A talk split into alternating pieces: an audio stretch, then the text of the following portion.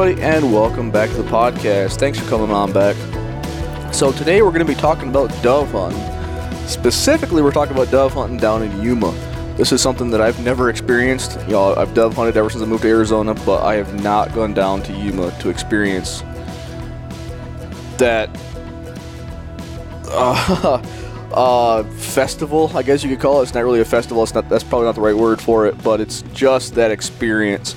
Um, you know, the, uh, of the whole community coming together to support this this hunt, this dove hunting for the season, this 15 day early season that that we have.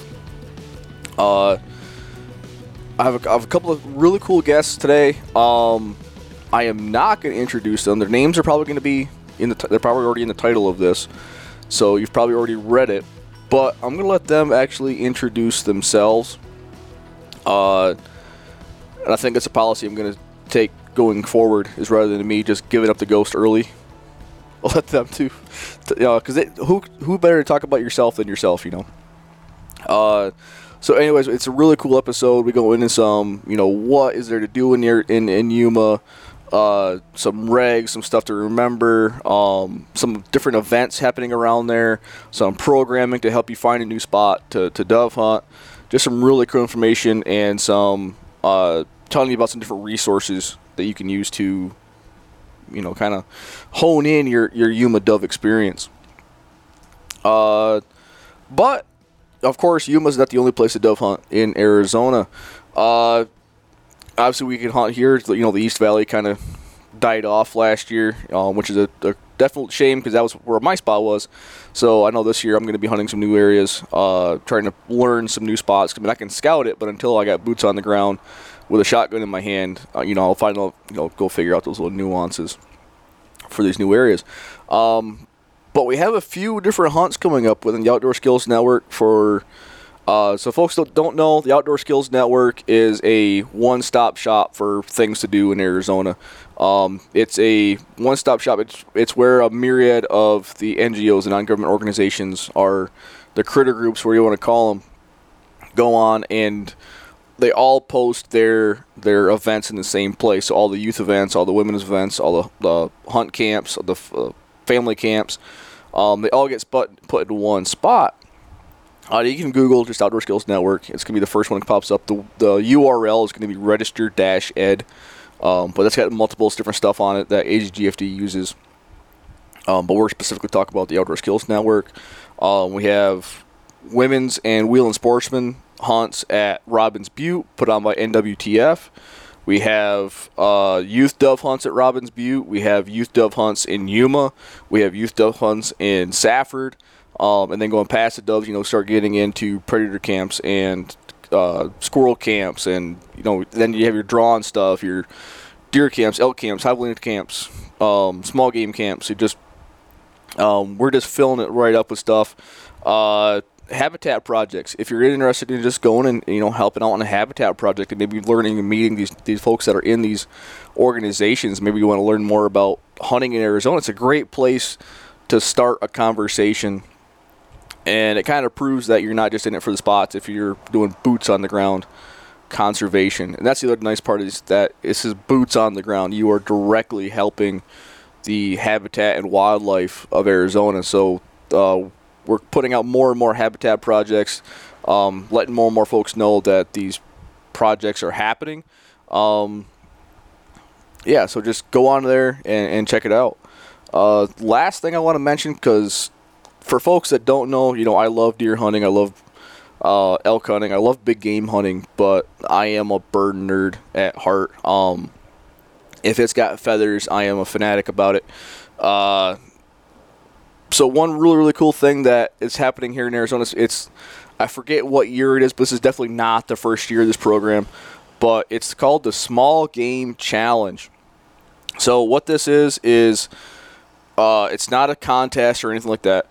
Um, it's just a, a, a, challenge for folks to get out and experience uh, new ways of hunting or, or, or targeting new species and really experiencing everything that Arizona has to offer.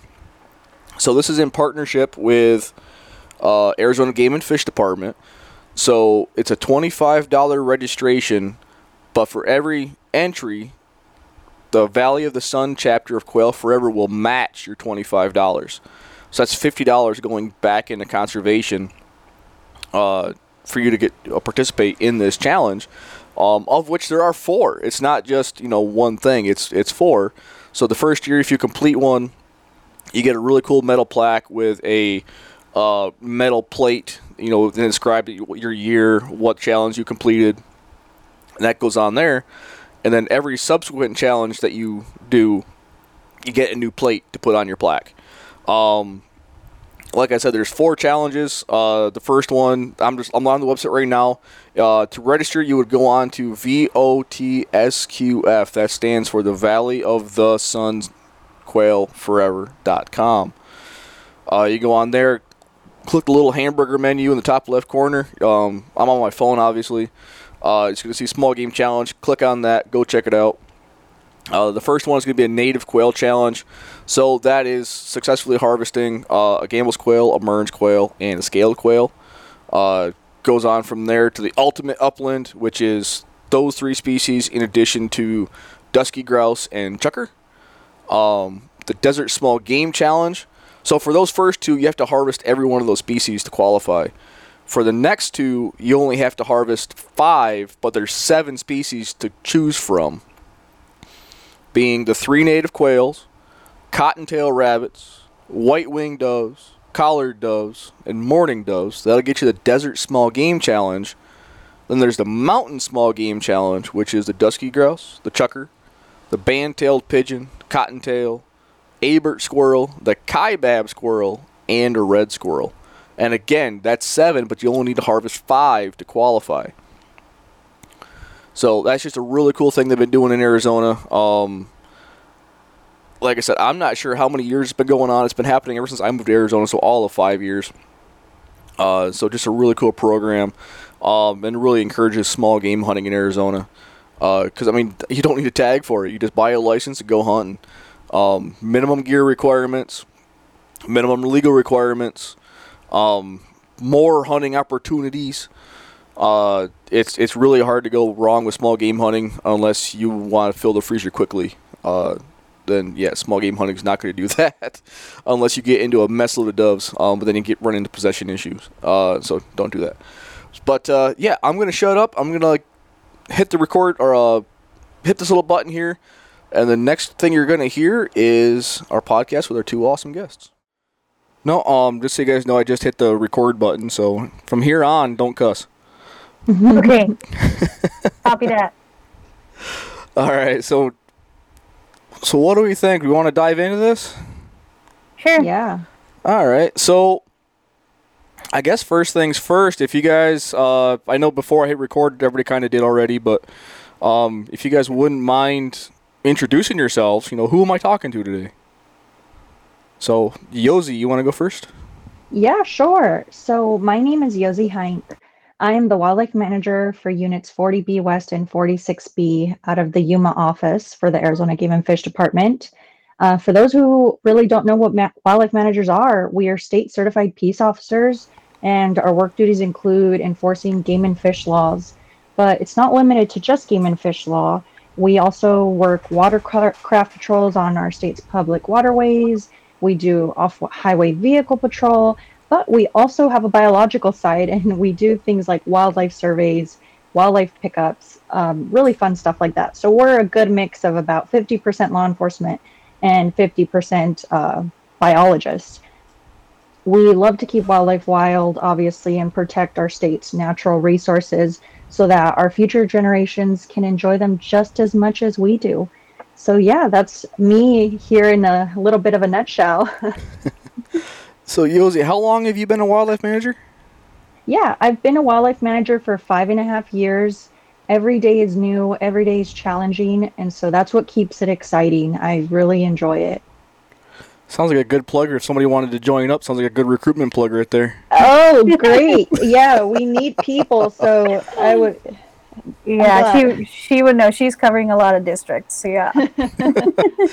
yeah, make life a little bit easier for you. Um, yeah. so yeah, we have Yosi. Uh, Zara, how about you? You want to give us a rundown on who you are? Yeah, sure. So my name is Zara Kidwai, and I work as a landowner relations program specialist in the Region 4 of Arizona Game and Fish Department. Um, this is a partnership position between Pheasants Forever and Game and Fish, uh, and my par- primary work includes developing habitat improvement and recreational access projects, which means I actually help with habitat um, restoration with landowners in their land where they do not get enough funding or technical assistance. I can help them out with it. I can um, help them with grants and stuff and compliance and everything. And I also help hunters to find private land ownerships that are otherwise inaccessible to them by getting in um, cooperative agreements with the private land owners and uh, give their private lands for access for that point of time or hunting uh, season or something like that. So it's mostly helping wildlife, helping um, landowner, and helping the hunters all in you know one thing. So I try to work with private landowners and the people who have leased their land from um, BLM or state trust land to be able to do what I do. Very cool. So so we're going to talk about that landowner stuff a bit later on because uh, I actually did that similar work back in New York State with uh, working with landowners. So I'm definitely interested in how and how Arizona goes about it. Um, yeah. But yeah, so we're here. We're going to be talking about dove hunting, specifically dove hunting in Yuma. Um, Yosi, do you mind breaking down? You know, tell us a little bit about you know how how is the dove hunting in Yuma? Is it pretty good down there? Yes. So I would consider Yuma the dove hunting capital capital of the world. It's a really big deal for our fairly small town, and it's so much more than what people might just see on the surface. So much more than just hunting. Uh, for starters, our dove hunt generates over $1 million in revenue for our local economy.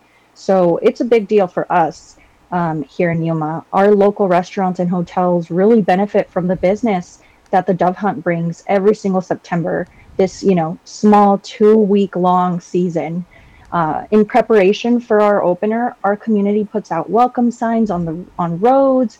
Businesses will put out uh, welcome signs in their windows. And oftentimes restaurants will actually offer food specials and hotels will set up cleaning stations to give our hunters as great an experience as possible. Um, the, our dove hunt has really helped yuma grow as a town over the years and there's more amenities available and more things to do you know after the hunt once you bag out for the morning. So even though our you know it sounds like a lot we still have that really cool unique small town feel about you know hunting here in yuma especially if you know you're coming from phoenix escaping that big city feel. It's actually really a really nice escape. And i talk to people from all over the country. I mean, we get people from California, from Texas, all over, all over. There's even some people that come in from out of the country Canada. to dove hunt every single year. It's really, it truly is incredible. Um, and of course, dove hunting isn't just about your getting your daily bag limit. It's really about making memories with your family and friends.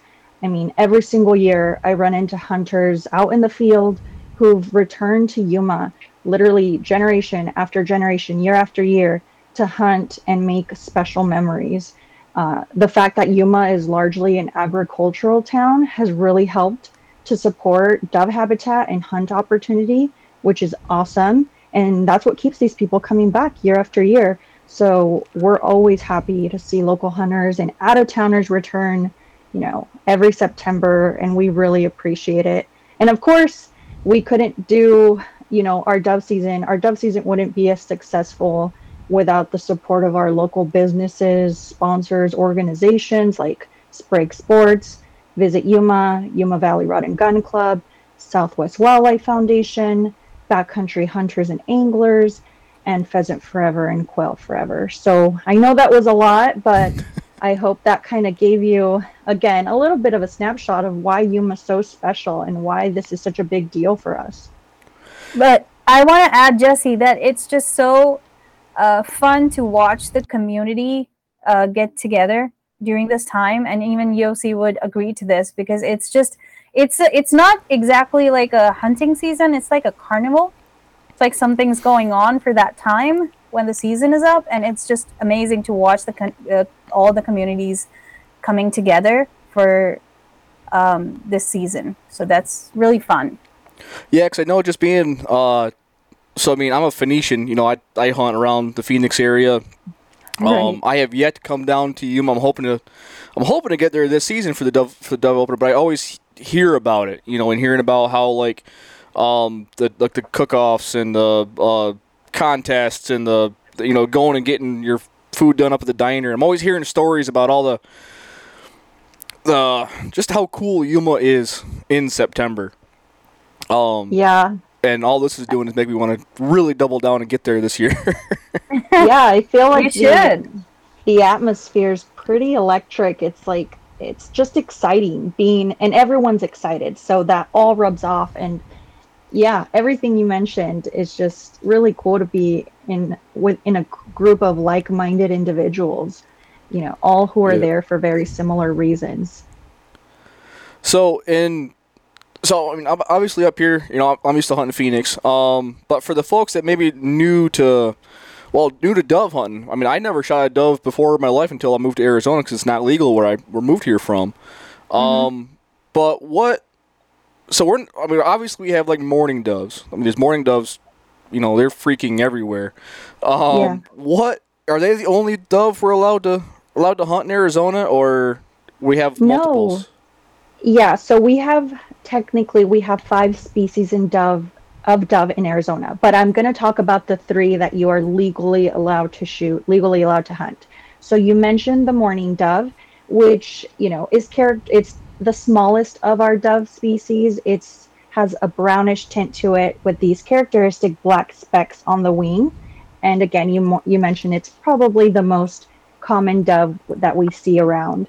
We also have our white winged dove, which is larger in body size than the mourning dove, and it has more of a gray tone in its plumage and a very distinctive white stripe on its shoulder that runs down its wing.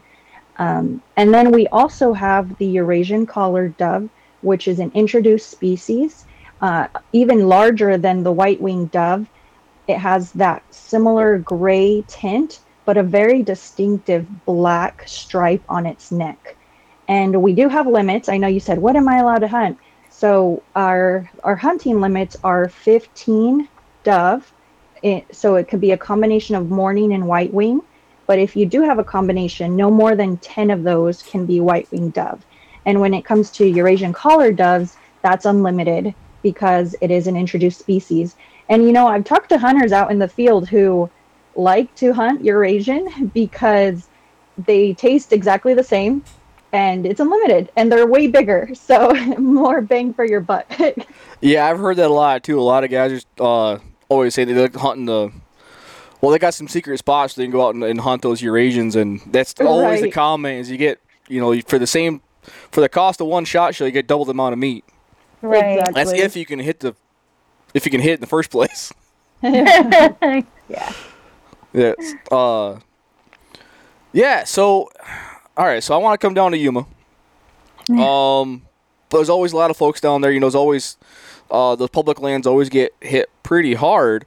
So Zara, you're mentioning some private land ownership stuff earlier. Uh, what does that entail? What does that look like down in Yuma?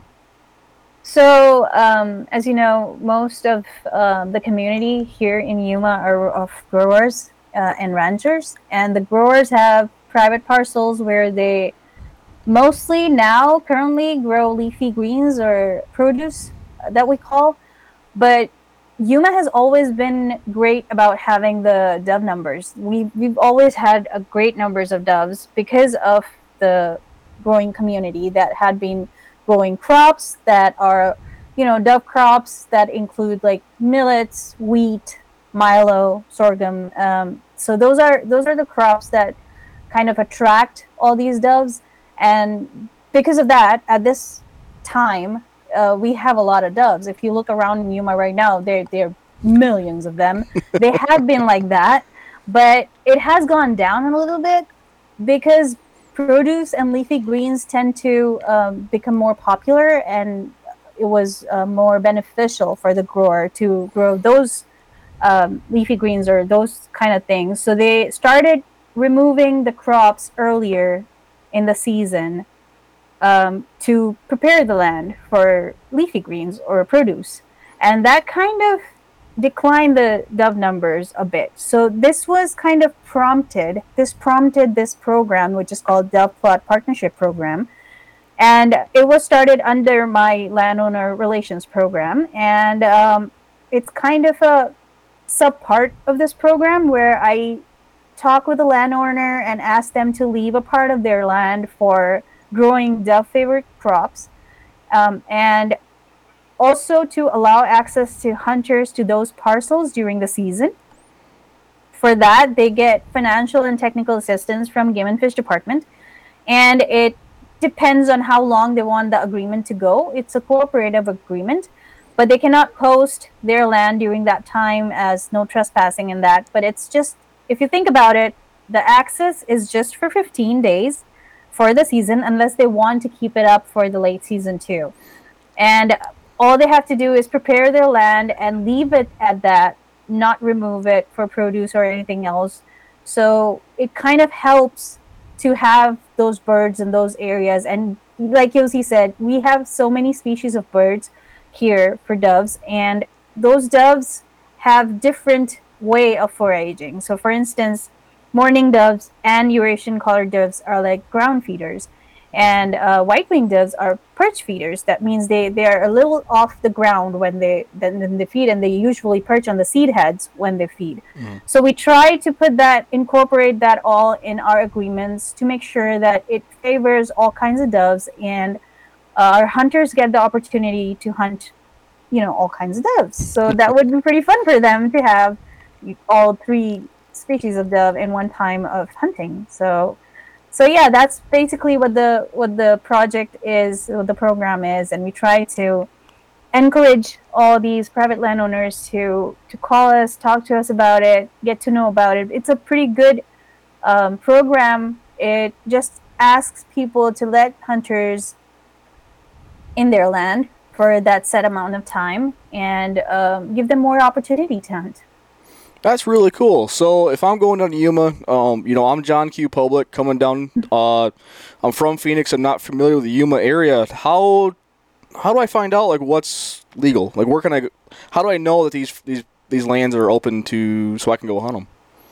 So we have a we have just prepared a website for people that are coming from outside, and we have that website is called yumadovehunting.com and that has a whole map of showing where you can go um, how you can get there in those areas. We have a few locations that are general locations that they can go and hunt that has public lands. Uh, one of them is very famous the quigley wildlife area. And um, right now most people go in those locations because of that website because they go on that website and see all these locations. But we have other locations that have a lot of doves in Yuma are like Gila Valley or Dome Valley and um, Cibola Wildlife Refuge. They all there are certain tribal lands uh, that also allow you to go and dove hunt, um, but you need a specific permit to be able to hunt on the tribal lands. Uh, and similar to Wildlife Refuge or Yuma Proving Ground, you need a you, there has to be a designated area where you can go and hunt, and all those locations, all those details you can find on that website. That's yumadovehunting.com. Okay, so that's really cool. Yeah, because I've been mm-hmm. uh, before we jumped on here, I was actually cruising around that website. Cause if you type, um, I just typed in Yuma Dove Hunt, I just Googled it, and then you know that was uh-huh. the first, the actually the first option that popped up. So I've been uh, cruising through that. It's pretty, pretty cool. I like how they got the countdown going on, because as we're sitting here right now, I was to say four weeks, one day, 13 hours, 35 minutes, and counting down in seconds. Um, mm-hmm, right. So a lot of information on that on the Yuma dove hunting site. Um, I mean, I could say you do a yeah. whole podcast episode just talk about that website a little and everything else. Yeah, yeah. So that website was actually it was an idea developed by um, one of our um, co-workers with Arizona Game and Fish Department, and he kind of started it but there were a lot of community members and all these partners that came together and we actually build it from the scratch. So it is currently managed by arizona game and fish department but we are we are managing it uh, temporarily for the time being to be able to put it to a platform where we can hand it over to the community and they can actually take care of all these community partners from yuma. They're really um, they, they are very interested in reaching people out through that website. So we are trying to, for instance, if you go to the events tab, you will be able to see all these events that we have, and you'll see all these different people and all these different partners that we have that are actually doing something on in the dove season. And then if you go to the FAQ section, you'll be able to see um, all these common questions about dove hunting in Yuma. And the partners in conservation tab tells you all about dove plot program um, the partners we currently have, you know, the private lands that we actually are allowed to hunt, and all those parts. You get, you know, all these basic small, small details that you don't really get in one place. It's a very good platform which was developed because of our partners and you know our our people in game and fish department. Yeah, cause I'm just I'm just sitting here flipping through it, and like I said, there's stuff everywhere. Um, so much information for to, to digest and you know everything we're talking about here looks like everything we're talking about is already on here. So it's going to be awesome to to sit down and cruise through and you know try to learn some more. Right and i think i mean i think everyone's goal is to make that information as accessible as possible especially for someone who might be new to dove hunting or for someone coming you know from out of state out of country uh, just to give them you know the best the, the, the greatest advantage they possibly can have. We want this to be a fun experience. We don't want you guys stressed out looking at all these different places for all the information you need. So that's, I think, where that website really hit the nail on the head. Oh, for sure. I mean, I'm on the tab now. It's uh, uh, what was the header for this? Oh yeah, just um, the hunting regulations. You know, 2020, 2022 dove hunting regs. Um, and this is something that you know, in my daily job, I get questions on. Uh, so what? So if I'm John Q. Public going, it doesn't matter if I'm hunting Yuma or Phoenix or Flagstaff, if I can find a dove up there. Um, you know what? What do I need as a hunter to come down and you know and enjoy this? Yeah, so we do have some legal requirements before you decide to partake in dove hunting. Every adult 18 years and older is required to purchase an Arizona hunting or combination license, as well as a migratory bird stamp to legally hunt dove here in Arizona. Now, that's just adults. I want to talk a little bit about our youth hunters as well, because you would be surprised how many youth hunters we get out in the field. It's actually probably my favorite part about patrolling the dove hunt is seeing all the kids out with their families. So for our youth, yeah, it's it's really cool seeing I don't know. They're just it's enjoying themselves, you know, making memories and knowing that they'll probably do that when they grow up and have their own children. So our youth hunters ages 10 through 17 are required to have a youth combination license. It's $5 whether you're a resident or non-resident and they don't have to buy a migratory bird stamp on top of it. As long as they have their $5 license, they are good to go. Any youth hunter that is younger than 10 years of age is not required to have a hunting license as long as they are accompanied by a fully licensed adult. And a fully licensed adult can have up to two under 10 youth hunters, if that makes sense in the most of simplest terms. yeah, I think that came across pretty good. Um, so one of the questions I always have, and I always get confused on it when folks um, asked me is so where I'm from, we only ever had the the federal migratory bird stamp. Mm-hmm. In Arizona, that's not the bird stamp that's referenced when for the required one for dove hunting, correct? Or am I incorrect? Well, dove are a federally protected bird, so I it's my impression that this is a migratory bird stamp uh, issue you know we sell it at our office and you can buy it online but i believe it is a federal migratory bird stamp It, it that is. gi- yeah, that gives you Well- that ability to hunt these migratory birds. right. Well, where I was kind of going is that there's the the duck stamp, the twenty five dollar one, but then we also have Yes. our own Arizona specific one. Yes, and I actually have seen dove hunters who show me their duck stamp, uh, but we're we're looking for your five dollar migratory yeah. bird stamp. Yep. Okay, see that's where that's why like even I get confused with it. Um, like this is part of my daily life too, and it's uh because folks will you know will say, well, I got my my stamp and it's it's got a picture of a redhead on it when it should be a- Right. a, dove. um, but yeah, you can. Where where can you procure the the state stamps?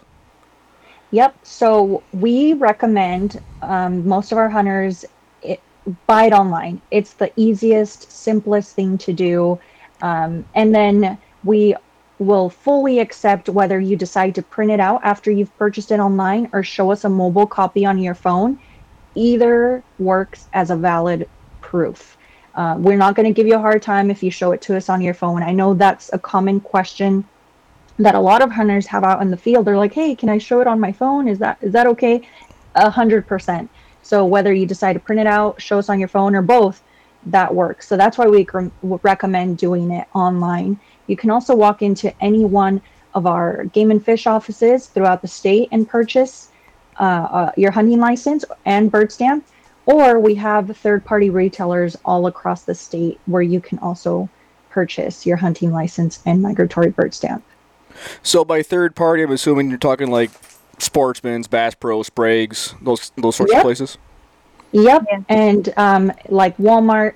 But the reason why I recommend you guys purchase it online is because a lot of these third party retailers will direct you to a computer that they have sitting within their store. So you're basically doing the same thing that you would at home. You're just going into a store to do that. So definitely doing it online or from from your very you know the comfort of your home at, on your phone is probably the simplest easiest way to go about it. Yeah, because I know my favorite way is you know I go on I, I purchase my yearly license and then I just take a screenshot of it. Right. then- right. I recently That's- found out that I can create albums in my pho- my photo app. I didn't know I could do that before. yeah, I always tell people because there will always be hunters, and they're like, "Wait, give me a second, let me look through my photos." Right. And you Yeah. can create albums, but you can also heart photos, and it'll put it in its own separate album. It's like just heart the photo real quick, and that Well- way you're not scrolling through thousands of photos of your dog or your kids. You know? well, I did that too, but then um, I'm a photographer, so I've got thousands of photos on my phone right now. They're all Oh, and I, and I heard a lot of them. So, but I found out I can just make an album, and I just titled it. Uh, I think it's just permits and documents because I hunt out of state too, and all my licenses go right in that one album. And I just flip through because I um uh because I got checked by wildlife manager while quail hunting last year, and he got he gave me a weird look, and then I realized I showed my Oklahoma license, not my uh, Arizona Oh, license. yeah. He's like, "Yeah, you're good there. You need Arizona too." So I know. Just, I'm sitting there flipping. Oh crap! right. no, but uh, you know, Jesse, now uh, we are encouraging people to have their just digital license because uh, sometimes they ju- they have their license, they just come to the office to get a print out for that and like the paper copy or something because they're comfortable with it, but they already have their electronic version and they just come out for that piece of paper. And right now, um, even in our uh, regs, it states in the information right uh, at the beginning that uh, only digital copies are required. So paper copies are not required. If you have them, that's good. But if you don't have them, like you don't have to panic and you know go somewhere to get that paper license. Yeah, 'cause it's uh uh yeah, 'cause I know with me like I'm I'm always gonna leave it in, in my dove belt and let me quail hunt. And, oh crap! I got the wrong belt. I got the wrong vest on, and yeah, Yeah. just easier. Uh, but my phone goes wherever I go, so it's Right. just transfers pretty easily. uh, but I am curious. So you were talking about um these requirements, and I'm just sitting here kind of wondering, like I'm. You know, give my own stories about giving uh, a, a wildlife manager the wrong license, and I was legal, by the way. I had, I was, I, just, I was like two, I was two uh, swipes. we don't know it. that. Well, you can ask him. I'll, I'll call him. I have his number now. Um, but uh, I'm always kind of curious on So, as a wildlife manager, like, and what do you run into out there? Like, is there like common violations? Is it or like what kind of challenges are are you kind of running into out there? Yeah, so definitely a list of common violations, right? Um, generally, most hunters comply with the law, and I truly believe that everybody's out there trying to do the right thing. Um, but we definitely do have a list of common violations that are that we run into all the time. Uh, one of them being people shooting within a quarter mile or 440 yards of an occupied structure without the owner's permission. Now, I've seen people shooting within a quarter mile plenty of times of an occupied structure, and I always go talk to them because it's like, okay, what's going on? But they'll have something like a written, written note or something from whoever owns that structure or, you know, whatever that may be. So um, that's probably one of the more common ones. If you know whoever owns the structure that you want to hunt close to, and you know, reach out to them. Uh, a lot of people are really understanding and are willing to let hunters hunt close, but of course, that's something that you just have to work out with whoever that owner is. Another common violation is shooting from across or into roads or railways. Where this can get a little tricky, um, especially here in Yuma, is you know, people always ask, well, what's a road? The law defines a road, it has to be maintained. So a lot of these, you know, smaller two track farm roads wouldn't count. My rule of thumb is go onto your phone, look at your maps, go on onX. Um, if that road is labeled on your maps, most likely it's maintained. So just do your due diligence, make sure you're not shooting from across or into roads or ra- railways. And again, this is a big safety thing. Uh, that's why it's a law. Um, another thing is people leaving shotgun shells or litter on the ground. I totally understand. You know, if you're uh, really into your hunt, you, you're gonna shoot, and you know, three shells are on the ground. You don't have to pick them up right away, but just make sure you clear any of that stuff out before you leave the area.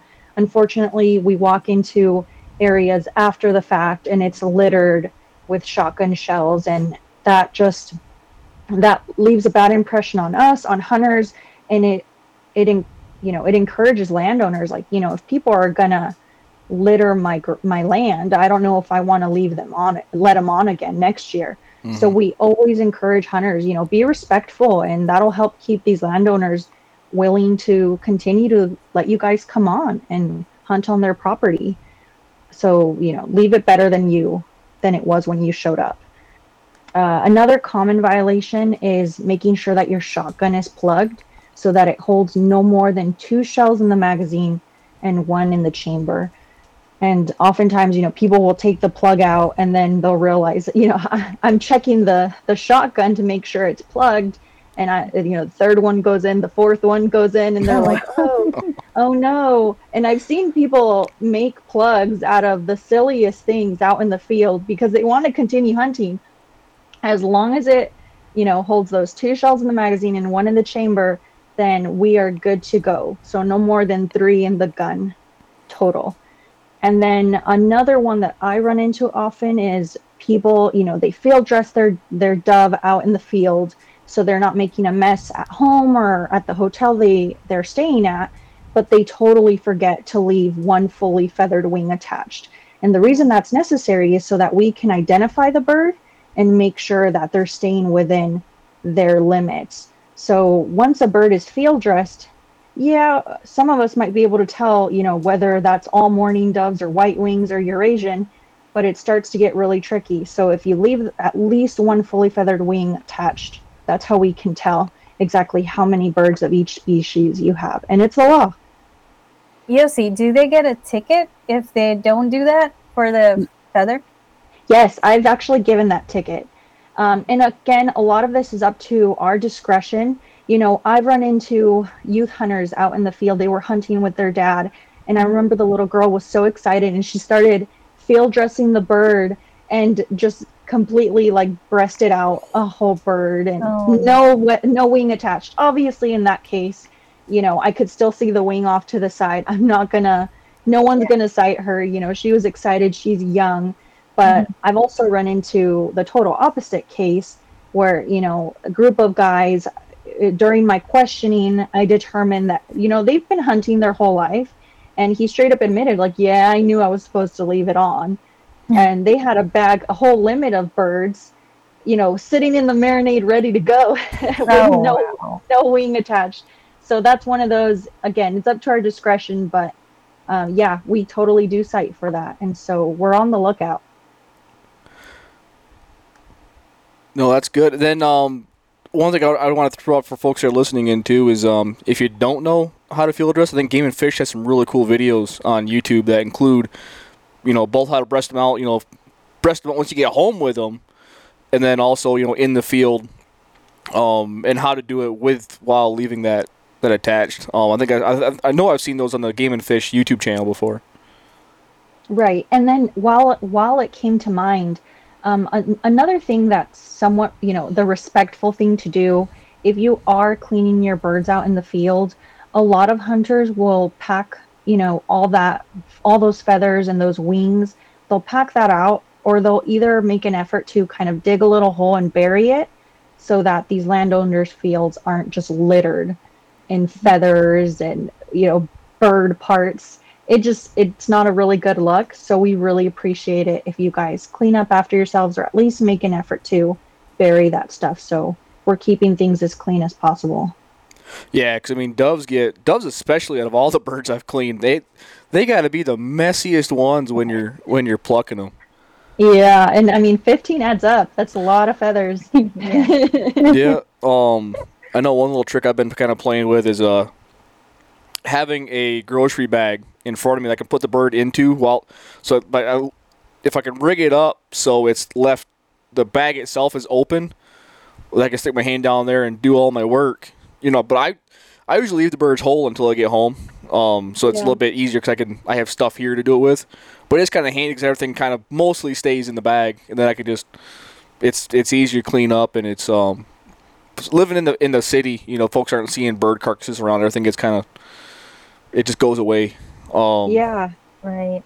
But there's little ways to do that and keep it keep it nice and clean. yeah for sure Um, so what I'm think I'm kind of wondering is, uh, so Zara, so we're talking about on the website.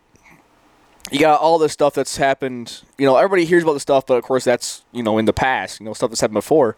Um, Right. What's 2022 looking like? Like, uh, what kind of like events? Like, what's going on in Yuma this year? What's planned out? Ooh, there are there are a bunch of things planned uh, for this year. Like um, every year we plan so many things, and then it just keeps on adding on to it because all the community members want to do everything.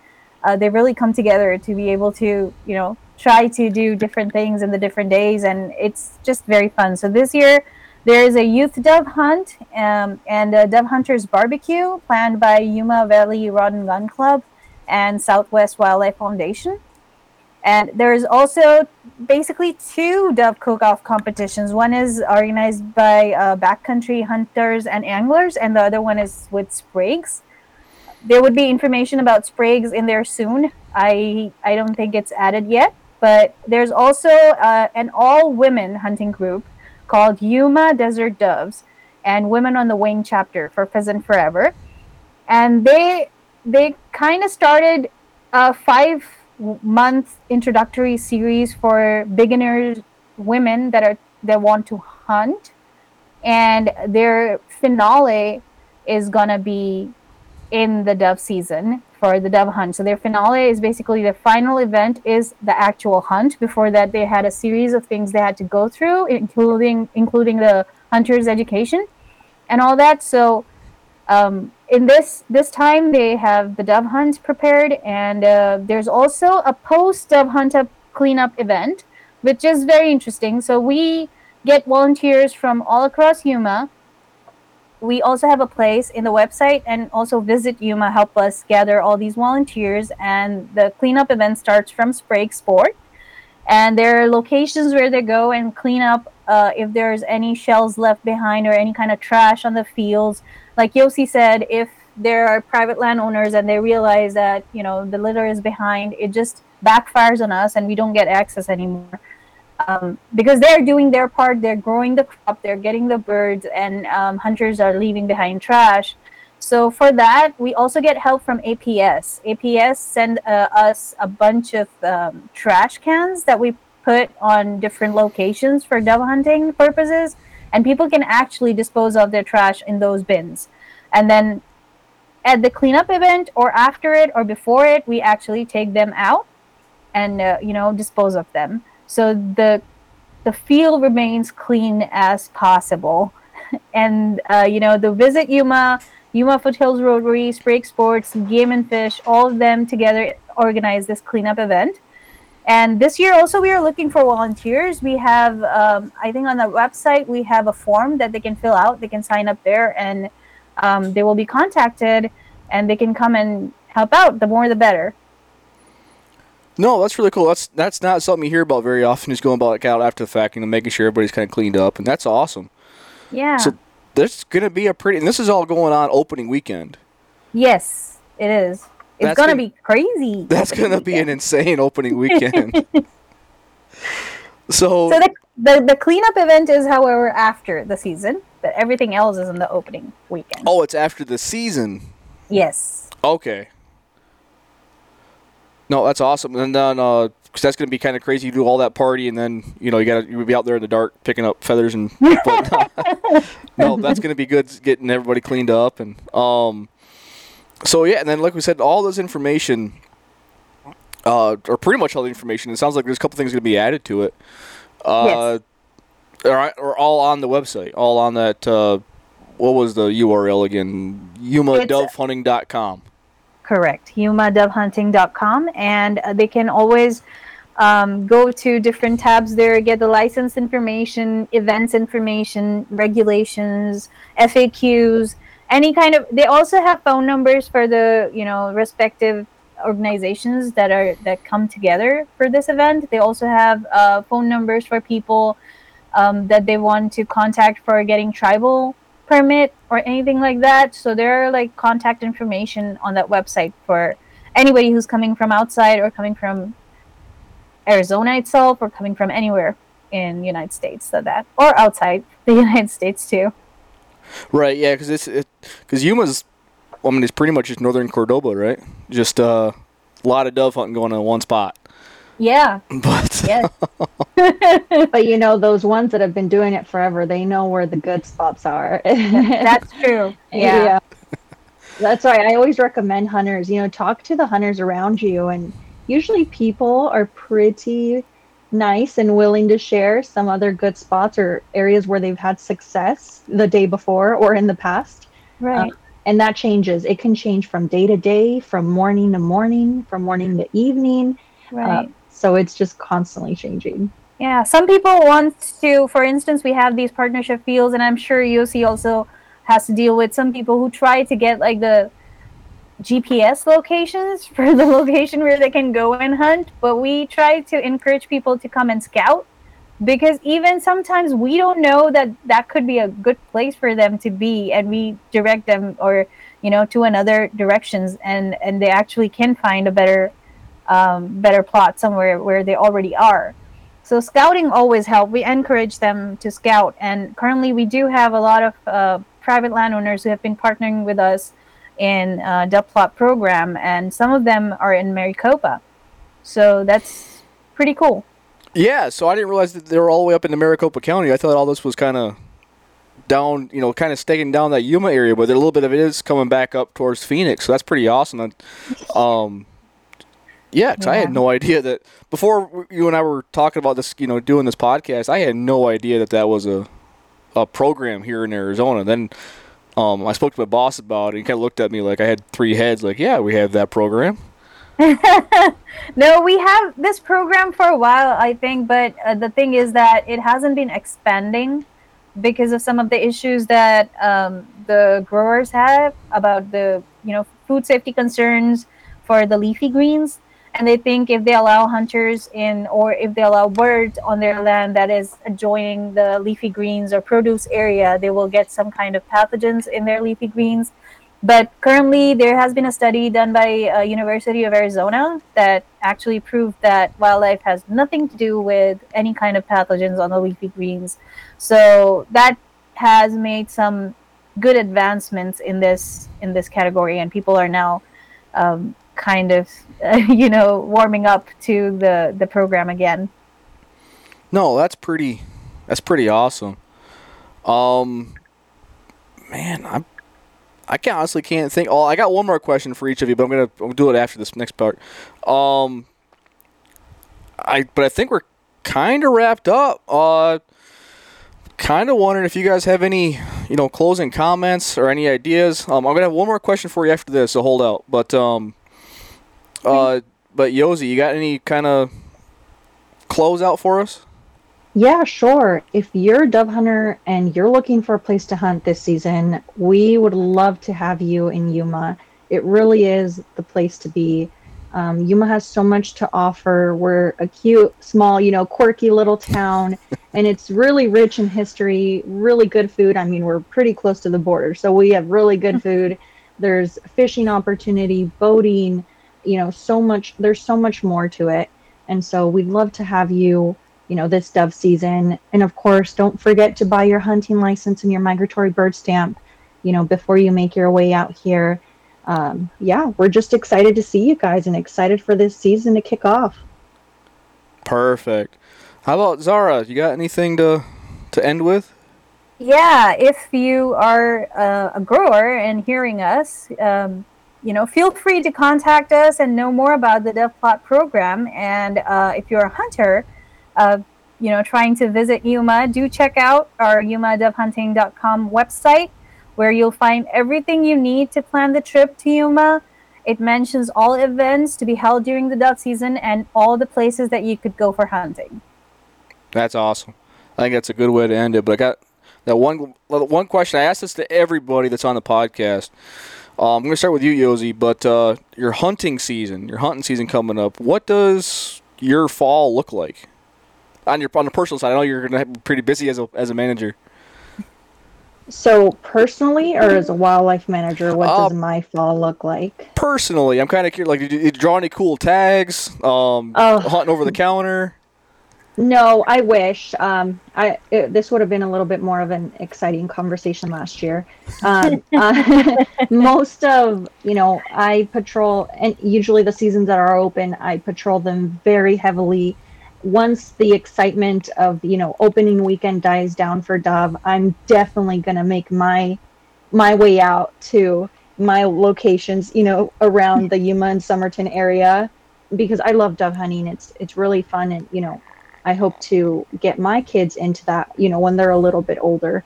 But um yeah, any chance I can escape and do my own hunting, I love to, but unfortunately, I'm working the dove hunt pretty consistently. Um, shortly after that, our general deer season opens up, which I'll I don't have a tag for, unfortunately, but I'll be out there patrolling. And then um, shortly after the general deer hunt, we have our bighorn sheep hunt, which opens up in December, which honestly to me is super exciting because I consider bighorn sheep like the unicorns of, of the world. You know, they're pretty phenomenal, spectacular hardy creatures. So it's always really cool to see hunters out in the field um, with that tag of a lifetime. So nothing exciting for me personally, but that's what I got to look forward to. I, I, would be very surprised if you would have said, I'll take a vacation or something, because I know you, how many things you have to do. So yeah, it yeah, would have been surprising to hear one season after another here in these winter months, but that's okay. I love talking to people and seeing their harvests. And even if they don't harvest, just the experiences, being able to share even a snapshot of that with them is just really cool. That's really cool. That's a. You got me really curious though. What what made it so exciting last year though? Oh well, it wasn't super exciting. I had a unit forty one deer tag, which for me was it was like super exciting, but it was a horrible year to hunt deer oh, because no. it had just rained right before the season opened and the deer were out in the desert. I mean, uh, deer hunting down here is much different than deer hunting up north. It's these are desert deer and normally during a dry year, you know, these deer will flock to the ag uh, where there's leafy greens, there's a reliable water source. But that year, the deer wanted absolutely nothing to do with the agriculture. Yeah. They were so spread out and dispersed into the desert. So it was a really rough hunt, but it was oh, exciting no. to get out and you know be able to do some scouting and talk to all the other hunters who were also having no luck. um, but no, it's all about the experience, right? It's right. not necessarily about tagging out. So absolutely. So Zara, how's your season gonna look? Well, I'm pretty excited about the dove season, honestly. Um, there are a few people that I've already asked to tag along with me to show them around and show them how Yuma is because I try to, you know, promote Yuma's dove hunt so much. I want them to know how good it's gonna be, and then I'm mentoring the women, all women dove hunt this year. So I will be with the women group as a mentor this year. That would be pretty cool. I hope I don't yell on anyone, uh, but I won't be the first one. So that's something. And uh, yeah, I have this whole thing planned for the season, so I'm just looking forward to it. No, that's a that sounds like a good year. I mean, yeah, no, looking forward to dove for sure. It's always a, it's always a good time of dove hunting. Yeah, well, you are welcome to come. I'm probably gonna don't don't offer it because I'm gonna take you up on it. yeah, bring some friends down and come down. It's it's really fun. It's really exciting, especially if you have other people to share that experience with. Yeah, dove hunting is one of those that you got to have somebody there with you. It's it's fun yeah. by yourself, but it's definitely buddy uh, funnier when you have a buddy that's always missing birds next to you. right. Right. But all right, ladies, I think that's gonna wrap it up for us. I can't thank you guys enough for for coming on and you know sharing Yuma dove hunting. Thank you so much for inviting us over, Jesse. I know we give you a hard time. no, thank you. I really enjoyed this. I appreciate it. Oh, I'm definitely glad. So I guess until next time, we'll uh, we'll see you guys later. See ya. See ya. Thanks, Jesse.